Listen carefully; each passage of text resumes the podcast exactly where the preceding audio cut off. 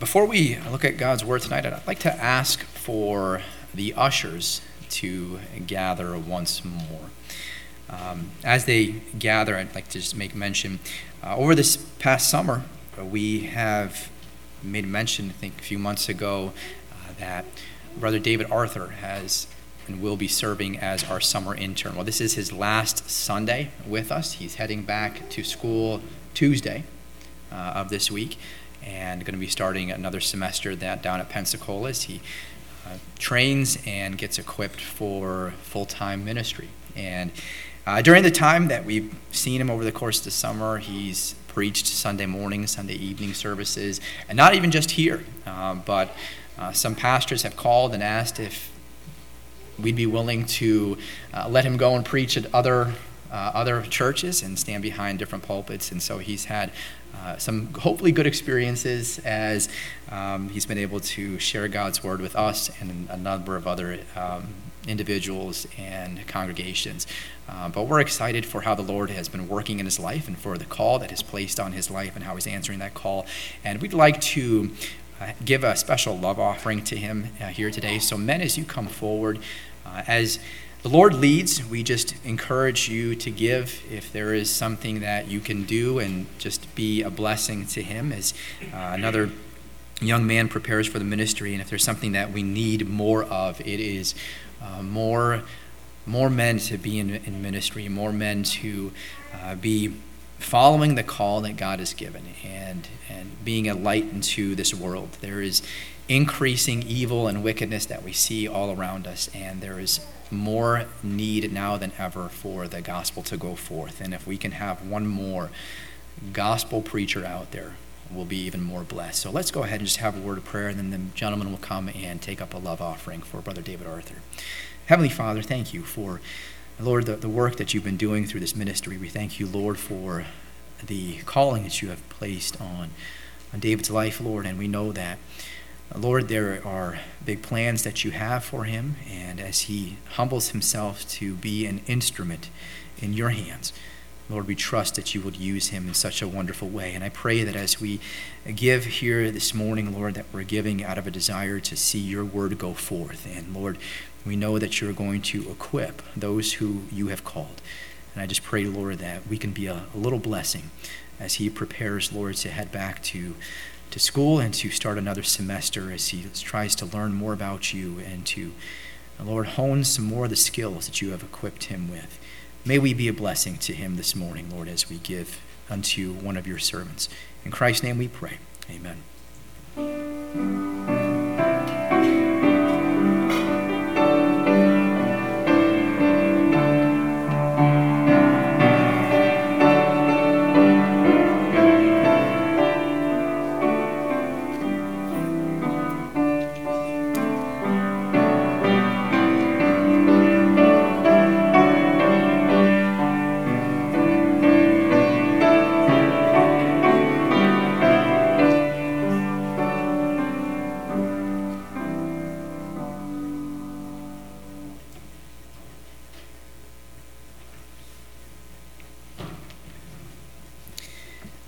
We turn our attention this morning to God's Word, i ask that you would turn in your Bibles with me to 2 Kings chapter 4.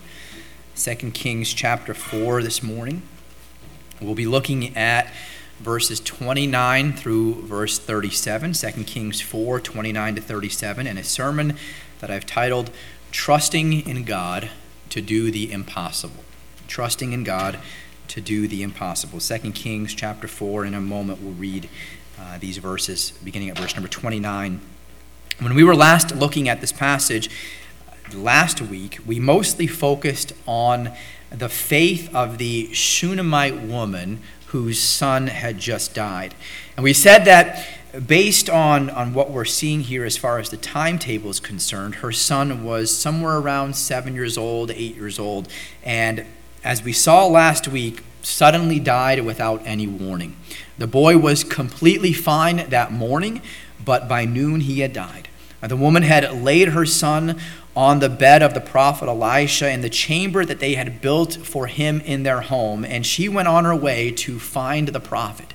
And even though her son had died, she knew that God could restore her son to life. Her faith was being tested throughout this entire time, over and over. And every time we see that she continued to trust in the ability of God to do the impossible. This woman was able to look past the gloomy circumstances to an expected outcome that she was hoping for, and she would not be disappointed. We haven't yet discussed Elisha's seventh miracle yet, but we'll get to it this morning. We've seen the mystery of the miracle. If you can remember the points that we looked at last week, we started by looking at the mystery of the miracle, in that there was no lead up to the events that took place in the previous passage that we looked at, which was the boy's death. There was nothing that really led up to it other than the boy one morning as he was out in the field looking at and watching what his father was doing complained of a headache.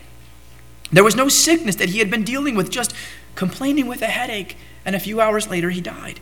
God had shown kindness to this woman in blessing her with a son simply for the fact that she showed hospitality to the prophet Elisha. And all of a sudden, it appeared that God was dealing unkindly with this woman by allowing her son to die. It seemed as if that initial miracle of having a son in the first place seven, eight years ago had all been undone as the child was now just snatched away from his mother. And then we also saw the expectation of the miracle. Every reaction of the mother that we saw in the previous passage was in complete expectation that God would restore her child to life. It was as if this woman understood that everything she was dealing with was all a trial of her faith, and her confidence in God was allowing her to triumph over every test. And as we continue the narrative here this morning, we're going to be looking at point number four, which is the means of the miracle. So it's a continuation from where we left off last week. We'll look at point number four, the means of the miracle. And look with me at verse number 29 here in 2 Kings chapter 4. 2 Kings 4, verse 29. Then he said to Gehazi, Gird up thy loins, and take my staff in thine hand, and go thy way. If thou meet any man, salute him not and if any salute thee, answer him not again, and lay my staff upon the face of the child. So remember what has happened. So the woman at this point, she has run to go meet the prophet Elisha. Her son has died in her arms, and she has laid his body upon the bed of the prophet Elisha, who had a chamber that they had built in her home. And she runs to go find Elisha because he's not anywhere in town, and she goes all the way to Mount Carmel where he is. And Elisha meets her by sending Gehazi, his servant, to go and to meet her.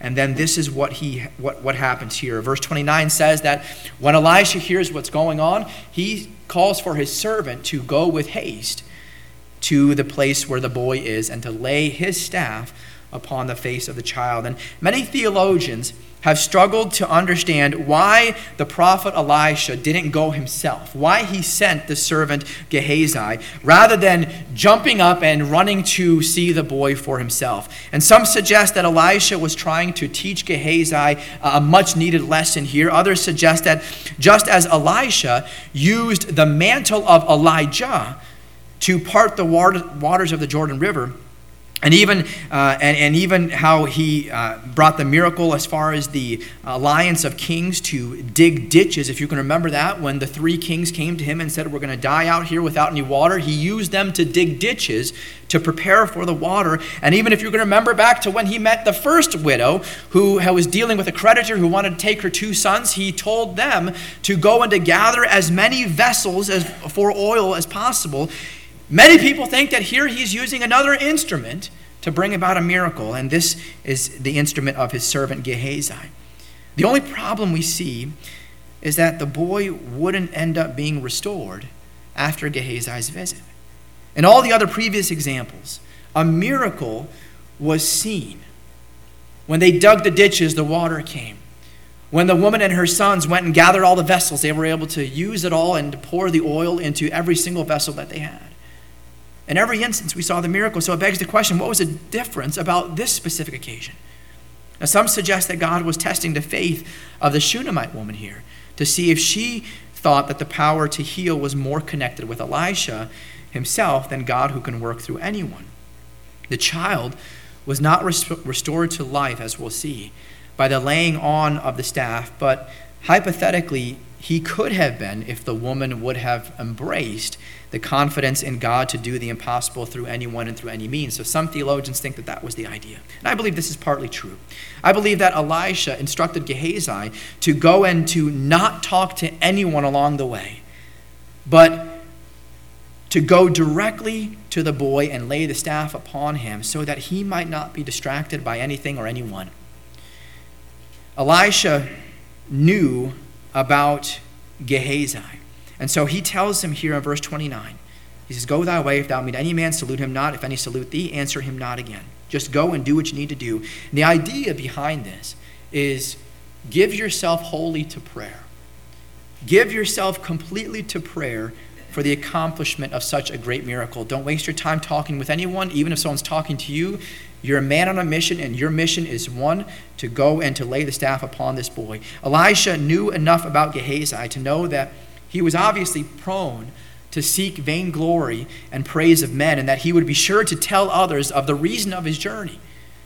And so Elisha was teaching Gehazi a valuable lesson here, and that is why he tells him from the very beginning if thou meet any man, salute him not.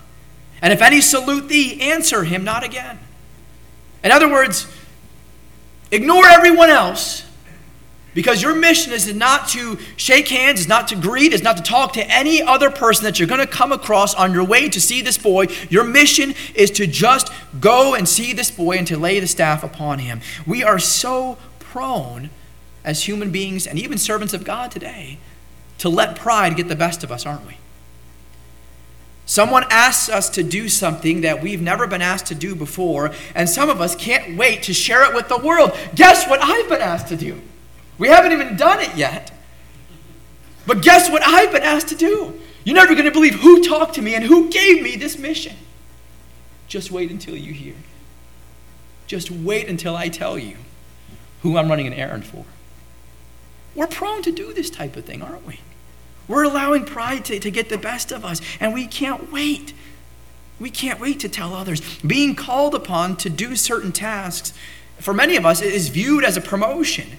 And the pride goes straight to our big head as we start thinking of, our, of ourselves as being more important than anyone else. After all, anyone could have been chosen for this task, but it was our name that was called. We must be pretty special. Right? Of all the people that could have been chosen, it was me. So there must be something pretty significant, pretty special about me. If I was the one that stood out from everyone else to be selected for this. Proverbs 16, verse 18 tells us that pride goeth before destruction, and an haughty spirit before a fall. Pride is very dangerous. And it is at the heart of nearly every sin. And this is why Elisha told Gehazi not to talk to a single soul on his way to see the boy. Sometimes we don't start off prideful, but when we see the reaction of others when they find out what we're doing, pride creeps in and we allow it to get to our head.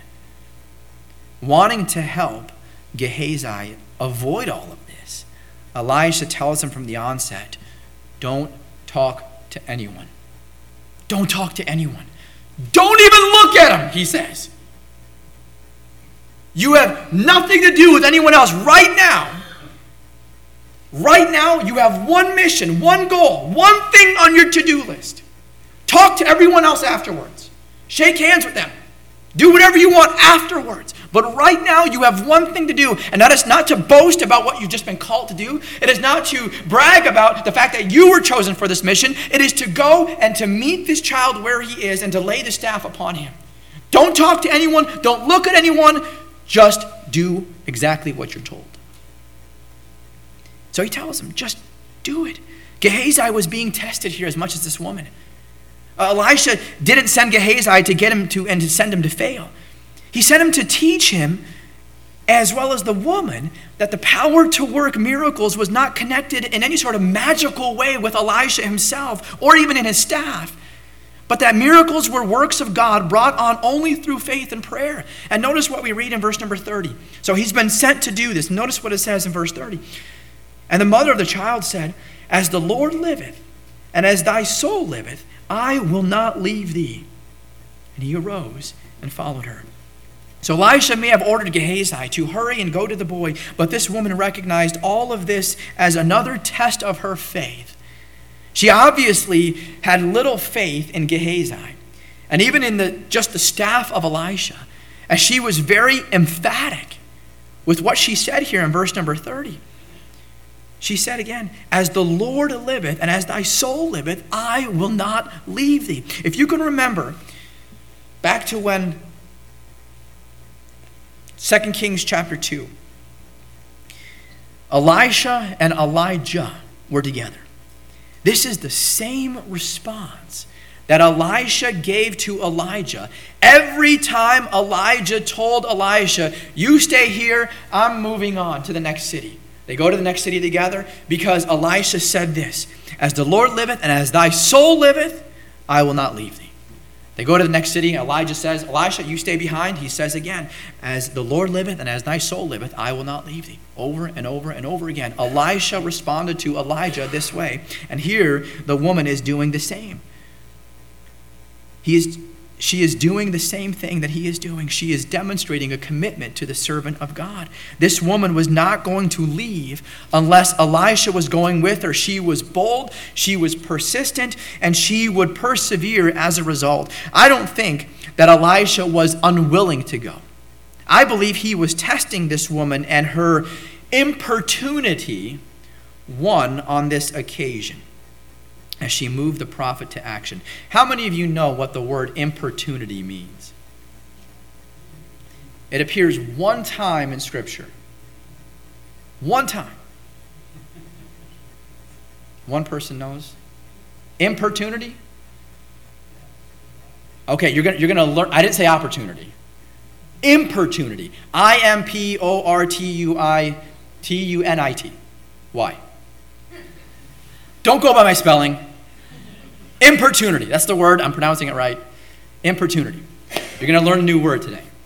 Importunity means persistence to the point of annoyance. Persistence to the point of annoyance. We see this concept several times in Scripture. It's only mentioned once in Scripture. And it's mentioned on the story where Jesus tells about the man who, who goes to sleep, and there's a friend who comes and knocks on his door at night and says, I have a traveler coming from a far town. I need some food to pr- provide for him. And the man comes, he says, Listen, I'm put the kids down for bed. I'm going to bed. Come back later. Does the man come back later? Or do we hear this again? You don't understand. I need something now. The man says, Don't have time for it. Go away. You don't understand. I'm really in need of something right now. Not the time for it. Persistence to the point of annoyance. What happens to that friend? Eventually, he gives him what he needs, right? We see this idea over and over again in Scripture.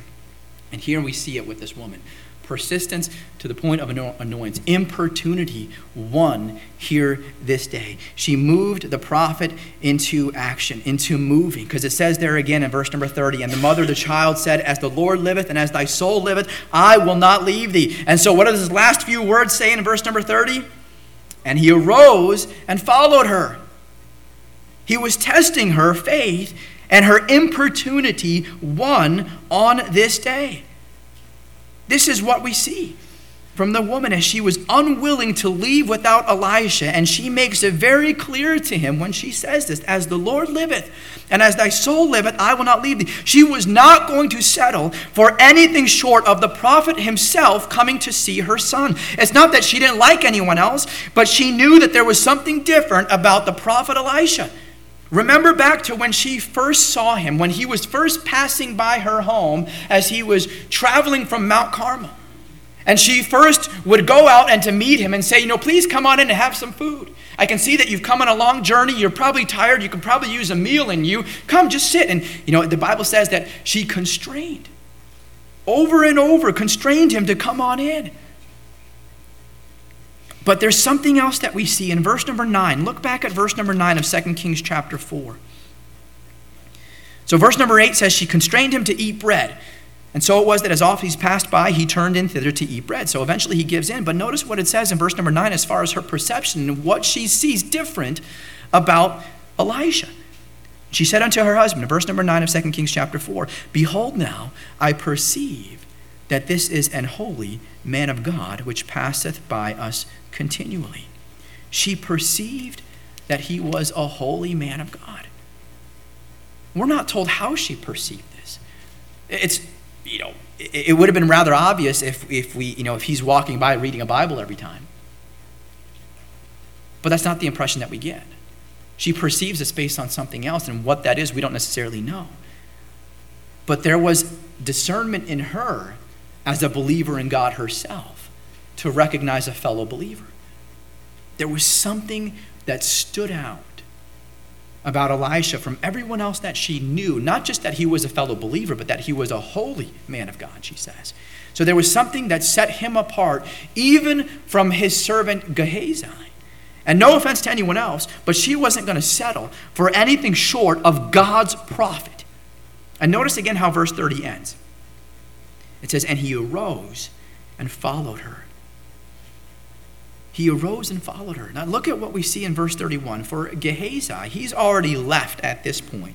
And he arrives at the child before the woman and Elisha come on the scene. And notice what it says in verse 31. It says, And Gehazi passed on before them and laid the staff upon the face of the child, but there was neither voice nor hearing. Wherefore he went again to meet him and told him, saying, The child is not awaked. Now we will discuss Gehazi in greater detail later on, but what we see pretty much from the beginning, is an unholy man amid holiness. An unholy man amid holiness.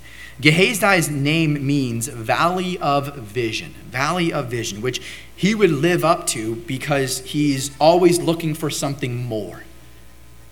He is never content with where he is or what he has. His eyes seem to be looking for something more to enrich his life here on earth, and it makes you wonder why Elisha would ever have such a man as his servant. And yet, in light of Judas being a disciple of Christ, we need not be too surprised. We see him trying to pull the mother away. Remember when she first arrived on the scene to see Elisha, Gehazi is there trying to pull the mother away, who is basically holding on to the feet of Elisha the prophet, begging and pleading that she come and restore her son to life. Gehazi is the one trying to separate the two. And here we see the absence of prayer unto God leading to empty results. Again, verse 31, it says, Gehazi passed on before them, laid the staff upon the face of the child, but there was neither voice nor hearing. Nothing was happening. He did what he was told, but nothing's happening. There's no prayer to God. There's no seeking God out for help as far as this is concerned, and ultimately there is no results that are seen. In a little while, we'll see his ultimate demise, but the sad thing is that as a servant of Elisha, the man of God, the holy man of God, one would have thought that Gehazi would have been a good and an honorable man. Unfortunately, what we see is that a holy man of God had an unholy servant. And this was evidently recognized by the woman as she persistently, with importunity, pleaded for Elisha to come and to see her child rather than settling for Gehazi, the unholy servant. And as close as Gehazi was to everything that was good, he was so far away from everything that was pure and lovely. Judas couldn't have been closer to Christ physically, and yet we all know how it ended for him.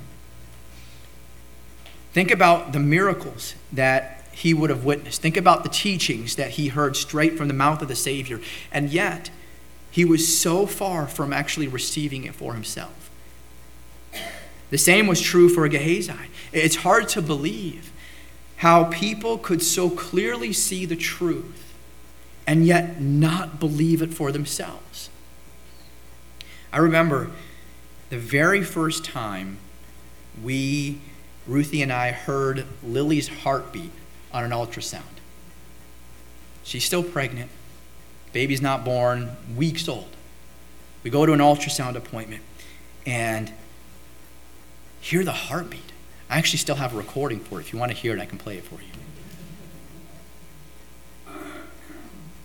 I was new to all of this. But I remember hearing it for the first time. Again, Ruthie hadn't been pregnant all that long. But we saw this little peanut on a screen.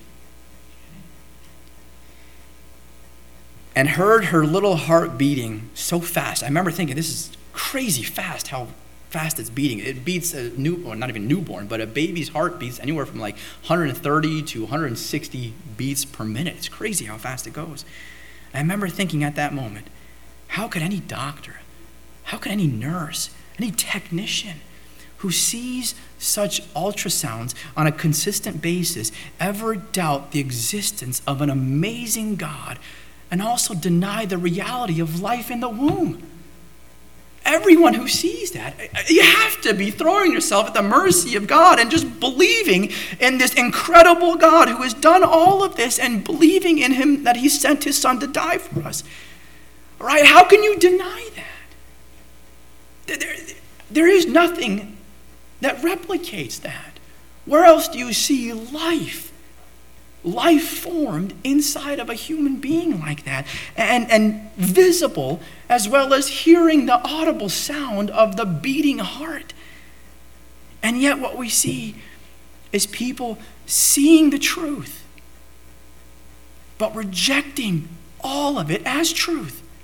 How can people be so close to the truth? So close to it, seeing it on a screen, hearing it all the time, and at the same time be so far away. We have people who literally build churches while rejecting and denying the great doctrines of the Christian faith. It seems like an oxymoron. The unfortunate reality is that there are many who are in the right situation who are even under the right teaching, denying all of it as they seek contentment in the temporal things of this life.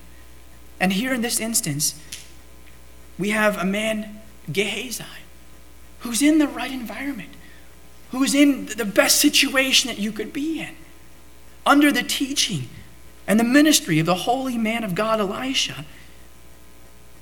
And yet, in Gehazi, we don't have a picture of a faithful servant of God. We have a picture of, an, of the unavailing efforts of an unregenerate minister and his failures that are not just seen by himself, but also by others. The woman knew that there is something different about Elisha as opposed to his servant. And so when he says, Listen, I'm sending my servant to go and take care of this, she says, I don't care who you're sending. If it ain't you, we're not doing this. As thy Lord liveth, and as thy soul liveth, I will not leave thee. And now look at what we see in verse 32. It says, When Elisha was come into the house, behold, the child was dead, and laid upon his bed. Now, last week we, we really emphasized the strong faith of the woman, but we can't also miss the strong faith of Elisha as well. It almost seems like a foregone conclusion that Elisha would have strong faith, right? I mean, that's what you would expect from a holy man of God. You'd expect him to have strong faith. But his faith was being tested here as well. This was no ordinary request that was made to him. And certainly only a matter that could be handled by the power of God and the intervention of God, and he knew it. Elisha knew that this is not something that he's just going to snap his fingers and take care of. Elisha had no idea what had happened about what had happened to this child until the woman arrived. So he must have been quite shocked at the news when he first found out. He certainly wasn't expecting it, and it must have left him maybe a little confused as well. Even though he was in the dark as to the reason of this tragedy, he, like the woman, refused to accept it as final. He refused to accept it as final. The mother had made it clear that she, was re- re- that she herself was refusing to accept her son's death as final when she laid him on the prophet's bed and went to go find Elisha. But now we see Elisha's faith in action. Elisha had certainly been faced with desperate situations before, but this was a little different. What's amazing is that even with such a tall order, he continued trusting in God to do the impossible. How often in our own lives do we reach a point where we view a situation or a circumstance as final? How often do we do that? Sometimes our prayers to God are coupled with a timeline or maybe even an ultimatum as to when we need God to act, when we need God to intervene before it's too late. Even if we have other parameters for establishing finality, death is a pretty hard and fast period and end, isn't it? I can honestly say that I have never looked at the death of a person that I was praying for, someone that was sick and approaching death. I never looked at death as something that they could be restored from. As I was preparing for my message here this morning, I got to thinking, why is that? As I'm praying for an individual who's sick, why have I always looked at death as the finality? Why has it never crossed my mind that even if this person should cross that threshold, which in my mind says this is the point of no return, why have I not had a much bigger view of God, which says, even if my mind tells me and logic tells me that this line, once it's passed, cannot be returned? Why don't I have enough faith to believe that even if it goes past that point, God can restore life? Why do we do that? Why do we put limitations in the things that we're praying and asking God to do? Why do we put parameters on these things? Because whether we realize it or not, and I'm using myself as an example as to what not to do, whether we realize it or not, every time we attach a parameter, we're essentially saying, God, here's my need, and in order for you to work, you need to operate within these parameters.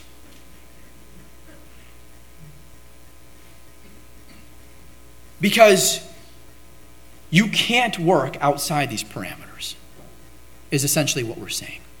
Nothing can be done beyond at this point. Why is that? Now, I will admit, sadly, that I've been guilty of limiting my view of the power of God insisting that he can only work under certain parameters in a specific window of time. And I'm not suggesting that God would have raised people from life, raised people from the dead that I've been praying for who were sick and died. But attaching a limit to the power of God is not something that I'm proud of and not something that any of us should be proud of.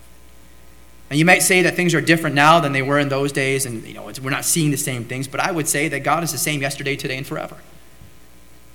The same God who spoke the world into existence, the same God who parted the Red Sea, the same God who fed over 5,000 people with few bread and few fish, the same God who walked on water, the same God who raised the dead to life is the same God that you and I are worshiping today.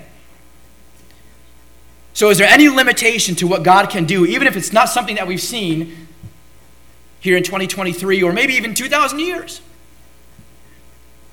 Does God just chalk that one up and say, well, that was an Old Testament version of me?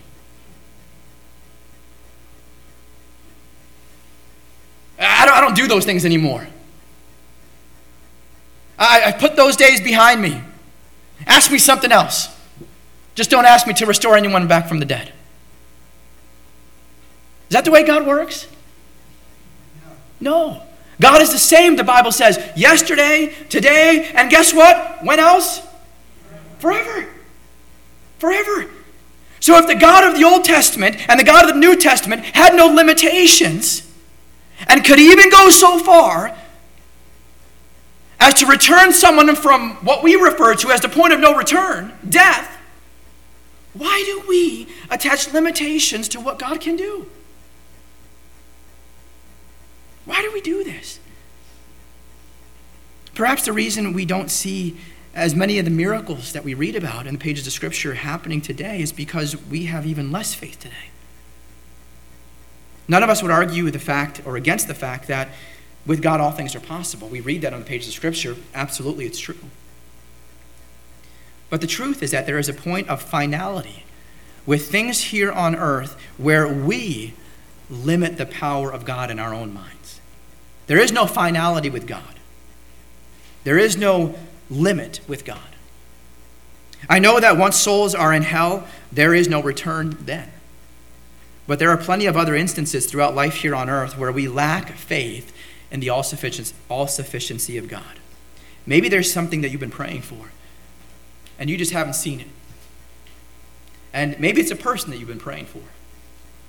Someone that you're trying to witness to, someone that you have been praying would be saved. I'm sure if we asked for a show of hands, we could all say we have all of us friends, family members who we know are unsaved.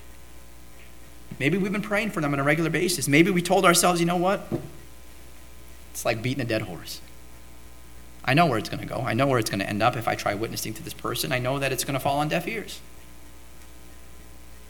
And we attach that finality to a person or to something else that we've been praying for, thinking that well, I haven't gotten the answer for it, or God keeps closing a door and closing a door and closing a door. So, okay, God, message received. And maybe God is making it very clear that, you know, you need to start praying in something else. Or maybe God is testing your faith. And maybe God is waiting for you to demonstrate a little bit of importunity to see where your faith really is and that it has no limitations as to what God can do. I think all, I think all of us lack faith in the all sufficiency of God, and it shows. The moment a person breathes their last breath, we move on, don't we? Or at least we start the process of moving on because we've accepted the fact that they're no longer alive. This mother, here in 2 Kings chapter 4, had her child die in her arms. And she refused to accept his death as final. Elisha is told that her son is dead, and he refused to accept his death as final. He didn't try and console a grieving mother by telling her that she should be thankful for the seven or eight years that she had with her son. He didn't calmly try to tell her that there's nothing he can do for her son at this point. He didn't even gently speak to her about the finality of death. He instead went with her to her house to see the boy. And he would pray to God to do the impossible. When was the last time that you trusted in God to do the impossible? When was the last time that you trusted in God to do the impossible? Now, I'm not suggesting that we become unreasonable and start asking God for miracles left and right. But what I am suggesting is that we start viewing God for who he truly is and what he's truly capable of, which the Bible says all things are possible with God. I'm suggesting that when we go to God in prayer, that we start believing that God can work and we live with the expectation that He's going to work. What sets the faith of this woman and Elisha apart is the belief in the power and the capability of God and the expectation of God to deliver.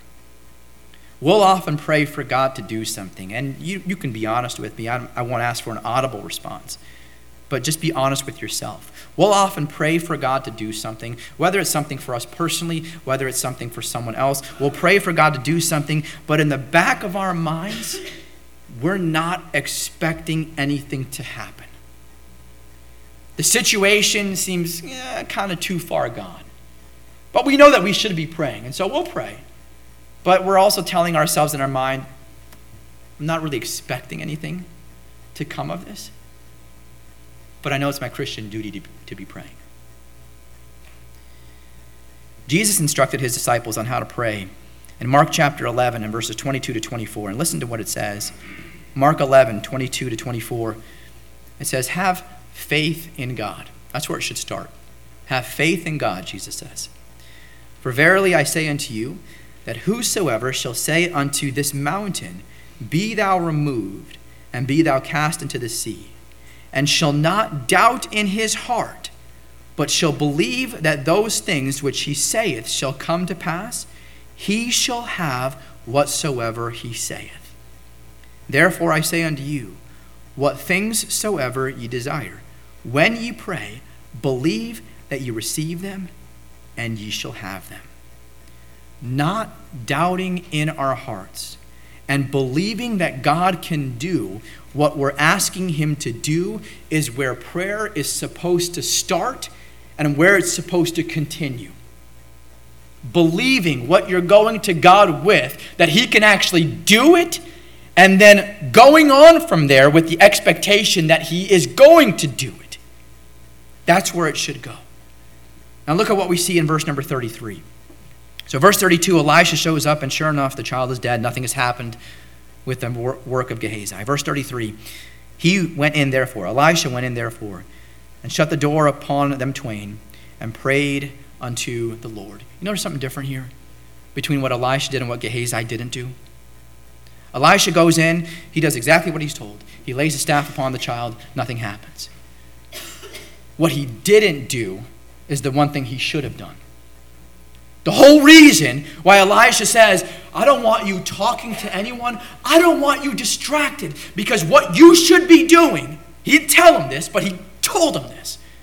What you should be doing during this time, that it takes you to, from getting to point A to point B, which is where the, the child is, you should be alone with God and Him. That's it. Don't talk to anyone. Don't stop and, and just socialize. You get on your way. Focus only on God the entire time. Be praying, be seeking Him out.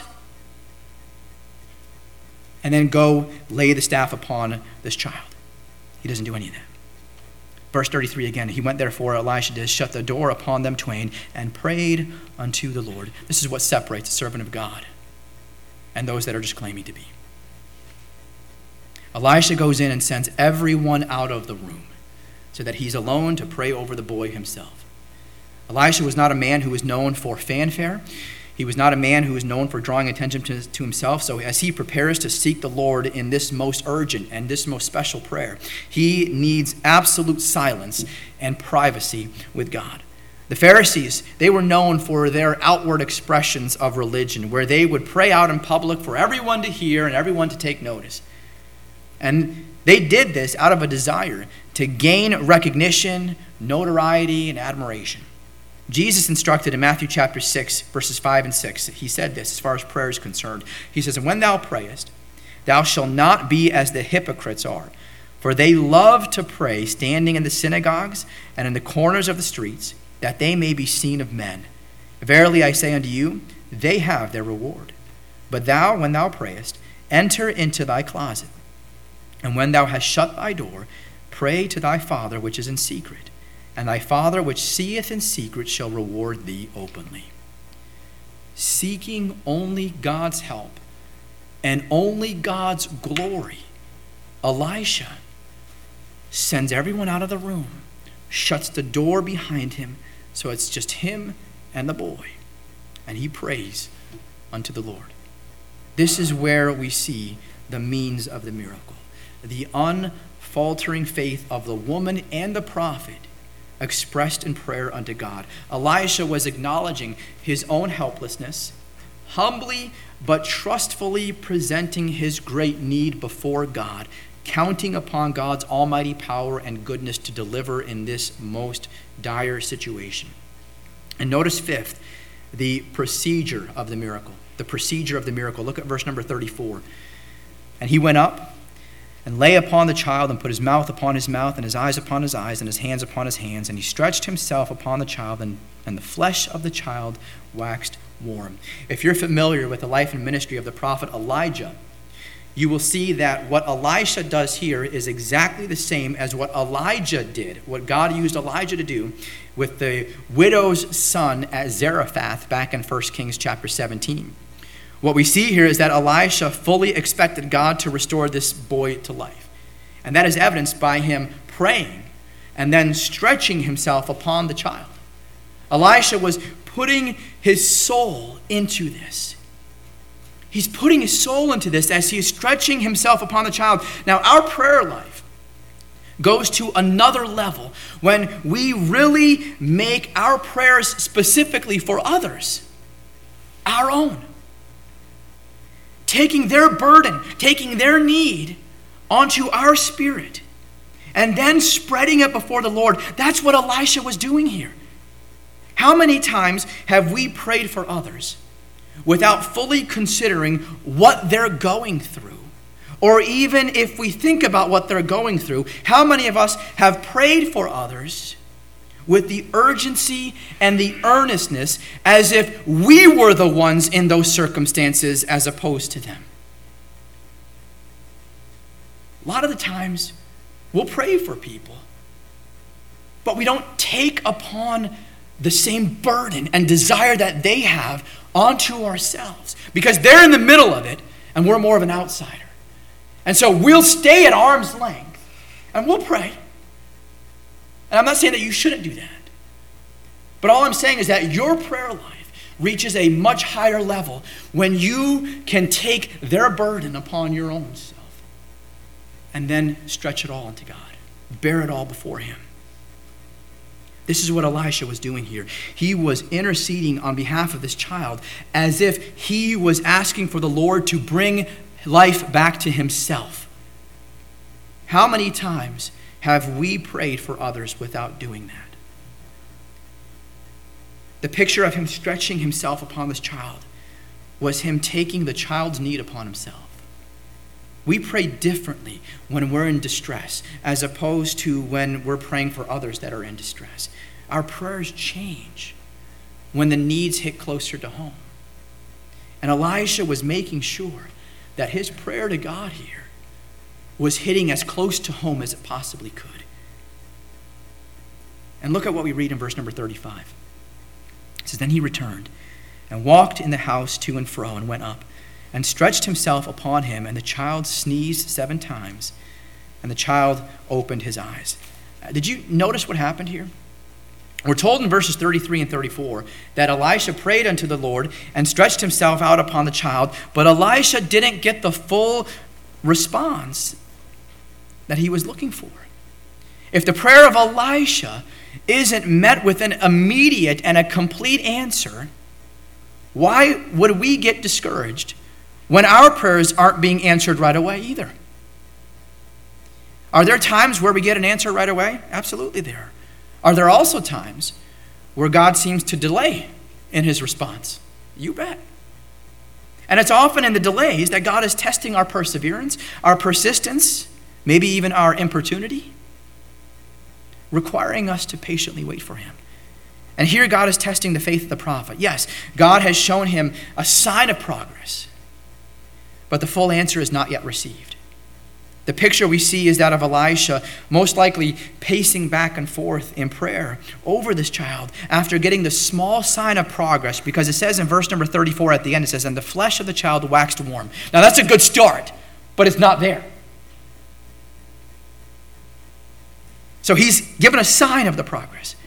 And he's probably pacing back and forth a little bit, trying to figure out when God is going to deliver but he's praying and he's seeking God to work in a bigger way. And what we see from Elisha is not frustration, it's not discouragement. Rather, he continued to trust in God, who is the giver of every good and perfect gift, and he stretched himself out upon this child once again. This persistence in prayer is where many of us fail. Many lack importunity in their prayer life, and as a result, we only end up receiving a partial blessing instead of getting the full blessing that God has in store for all of us. And everything Elisha did, he was expressing his complete inability and God's complete sufficiency. You see, sometimes we pray and we see the first part. We see the flesh of the child wax warm, and we think, okay, well, this is all God intended to do. Now, I, I prayed for this, and He gave me this. Okay, guess I got to deal with that one. And so many settle for that. When God says, I would have given you this, but you stopped here. Instead of returning. with the same importunity that got you this and getting all this. And everything he was doing here, he was expressing his inability. And so he went back a second time. Verse 35 then he returned and walked in the house to and fro and went up and stretched himself upon him. And the child sneezed seven times, and the child opened his eyes. Notice sixth, the wonder of the miracle. The wonder of the miracle. Verse number 35 again. The child sneezed seven times, and the child opened his eyes. After Elisha stretched himself upon the child the second time, we're told that he sneezed seven times, he opened his eyes. In this, we see how ready God was to respond to the exercise of faith from the prophet Elisha. Elisha had no promise from God that this would happen. God didn't tell him, okay, if you do this, here's the expected outcome. There's no promise from God, but he was acting in complete faith in God to do the impossible, and God delivered on the impossible. It definitely makes prayer easy when there is a definite promise of God that we're clinging to. But there is a higher level of faith that is there for us to grab a hold of and trust in God without specific word from Him. Elisha prayed and acted in faith, and the God of wonders opened the child's eyes and restored this child to life. Let this be an encouragement to you that when you go to God in prayer, you can have full confidence that whatever your need may be, we know that God can work. It doesn't matter what it is, God can work. James 1, verses 6 and 7 tells us how we're to ask of God in prayer. It says, But let him ask in faith, nothing wavering. For he that wavereth is like a wave of the sea driven with the wind and tossed. For let not that man think that he shall receive anything of the Lord. When your faith is not constant, is is not steadfast on God, and it's going back and forth, and well, maybe God can do it, maybe he can't. Don't expect anything. But when you're doing it as Jesus directed in Mark chapter 11, where he says, first of all, have faith in God. And then whatsoever things you desire, he says, when you ask, believe that you'll get them and you shall have them. Believe it and then expect it to happen. I cannot imagine Elisha's delight as he saw the hand of God work and restore this child's life. What joy there must have been as he calls his servant Gehazi in verses 36 and 37. Notice what we see. So the child sneezed seven times, opened his eyes. Verse 36 And he called Gehazi and said, Call the Shunammite. So he called her. When she was coming unto him, he said, Take up thy son. Then she went in and fell at his feet and bowed herself to the ground and took up her son and went out. The mother was too full of gratitude to even say a word. There's no recorded word from this mom. All she can do is fall at his feet. She took up her son, the Bible says, went out. No doubt to pour out her heart in thanksgiving to God, knowing how much this woman loved God. I'm sure that's what she went to do. The wonder of the miracle, and notice last, number seven, the meaning of the miracle the meaning of the miracle. When we first read about this woman in the earlier stages of 2 Kings chapter 4, it was Elisha who was journeying by her as he was traveling to Shunem, but now it was the woman who was traveling to him. First, it was the woman who approached him as she, as we're told in verse number 8, constrained him over and over to come and to eat at her house. And in this instance, it was Elisha who befriends her as he sends his servant Gehazi to run and to meet her as she approaches him. Previously, God miraculously gave her a son, and now the son is taken away. From a human perspective, it would have appeared that God was mocking, even ridiculing this woman by bringing death to her child, but there is something more that we can see here. God was showing this woman that in these two miracles, getting a son and then having that son restored to life, that God alone is the means of everything that we receive. God alone is the means of everything that we, that we receive. He is the author of every gift, and every perfect gift comes from Him. He is the means of everything we receive and the one by whom everything is also maintained. Whether we realize it or not, every one of us are completely dependent upon God, not just for our lives to have a beginning, but for our lives to continue to exist. When we think about our salvation, it was completely the working of God and the very grace of God that we were saved. But God hasn't saved us through faith with the expectation that we must go and maintain what He has given us. He is the author of our faith, the Bible says, but He is also the finisher of our faith. He doesn't save us and then send us off like a little bird who just learned to fly. God is the one who maintains our salvation and keeps us saved for all eternity. Now, I don't know about you, but knowing that when you believe in Jesus as your Savior, you are eternally secure in Him, that is cause for eternal rejoicing, is it not? Satan does everything he can to keep that believer from rejoicing. And sadly, many believers don't live with the joy that they should have because they're not daily looking to God the way that they should be as the author, the beginner of their salvation, as well as the maintainer of their salvation. There's never a cause for a child of God to ever be discouraged or to ever lack joy. Are you going to be happy all the time? No. But happiness is contingent upon your present circumstances. Joy is contingent, contingent upon your position in Jesus Christ, and that never changes if you're a child of God. Never changes. Your happiness is going to be like a roller coaster ride. You're going to be happy one moment, and then something's going to go wrong, and you're not going to be happy. Joy should be constant in the life of a believer because nothing separates you from God. Nothing changes the fact that you're a child of God because it's not resting upon how well you can hold on to Him, it's resting upon how well He holds on to you, and He never loosens His grip. Nothing changes that. Now, Satan's going to do everything he can to keep you from rejoicing. He's going to be whispering in your ear, telling you that you just blew it. And there are many Christians who are not living with the joy that they should have. There is never a cause for the child of God to be discouraged or to lack joy. However, we will remain discouraged unless we follow the example of what we see in this passage here. Pay attention to what this woman was doing. First, she recognized the entire circumstance as a testing of her faith, and she continued to trust in the Lord. And second, she remained active in her faith as she moved promptly, expecting God to do something. And third, she prepared herself for whatever she needed to do, and she went on a long journey anticipating God to answer the request that she was going to make to the prophet Elijah. Fourth, she sought after the one who first made the promise to her. Go back to the one who's made his word true to you. Fifth, she clung to the original promise and she refused to believe that God had ceased to be gracious to her. And sixth, she persisted even when an unholy servant tried to pull her away. And seventh, she continued to count on the power of God working through the prophet. Now, through all of this, we see that her faith was rewarded. As a child of God, don't be surprised when your faith is tested. God is going to stretch us, and that stretching hurts. No one is excited about the stretching. But He stretches us, and it's all done